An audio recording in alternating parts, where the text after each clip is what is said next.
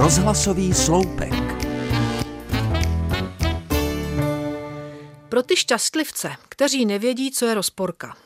Zní to sice jako vtipný argument, který použijete, abyste rozporovali něčí názor, ale ve skutečnosti jde o kus dřeva ve tvaru ramínka na šaty s ocelovými kroužky po stranách, na který se při domácí porážce věší mrtvé prase. A tento předmět pro mě konkrétně znamená totéž, co varovně zdvižený prst. Nebo slovní spojení osudu neujdeš.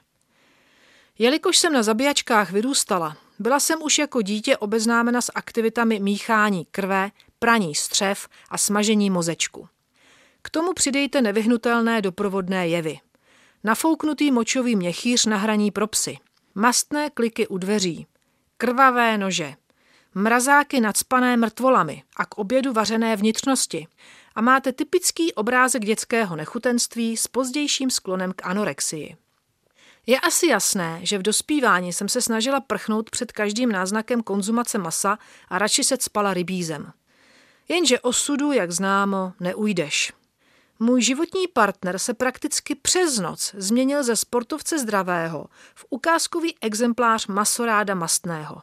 Nechápu, jak je to možné, ale teď mám doma zabijáka, který pravidelně loví, stahuje z kůže, kuchá a porcuje.